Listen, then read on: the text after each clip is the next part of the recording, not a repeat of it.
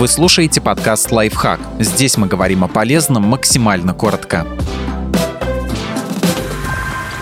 Что такое аллергия на холод и насколько она опасна. От крапивницы зимой не застрахован никто. Аллергия на холод – это раздражение кожи, которое возникает у некоторых людей под воздействием низкой температуры. Например, при контакте с морозным воздухом, холодной водой или снегом. Раздражение выглядит как ожог крапивой. На коже появляются покрасневшие зудящие волдыри. Поэтому аллергию на холод также называют холодовой крапивницей. Почему появляется аллергия на холод, ученые в этом вопросе пока не разобрались. Возможно, это генетически генетический фактор или следствие каких-то изменений в организме, которые наступают из-за вирусных инфекций либо других заболеваний у кого появляется аллергия на холод. Повышенный риск столкнуться с ней имеют дети, подростки, молодые люди, люди с хроническими заболеваниями, например, гепатитом, люди с семейной историей аллергии на холод. Впрочем, аллергическая реакция на холод однажды может возникнуть у каждого.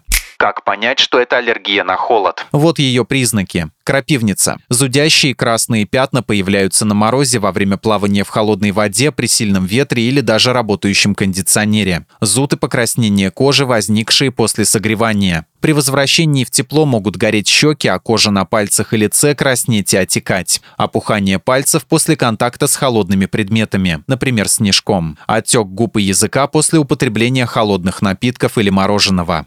Когда надо вызывать скорую? В очень редких случаях аллергия на холод способна вызвать смертельно опасную анафилактическую реакцию. Нужно набирать 103 или 112, если крапивница покрывает значительную часть тела или быстро увеличивается в размерах. Отекают язык и губы, а дышать стало сложнее.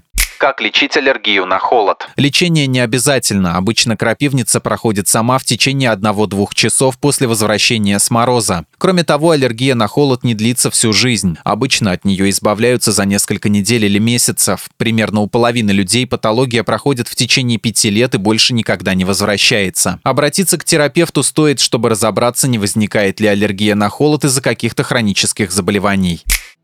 Подписывайтесь на подкаст «Лайфхак» на всех удобных платформах, ставьте ему лайки и звездочки, оставляйте комментарии. Услышимся!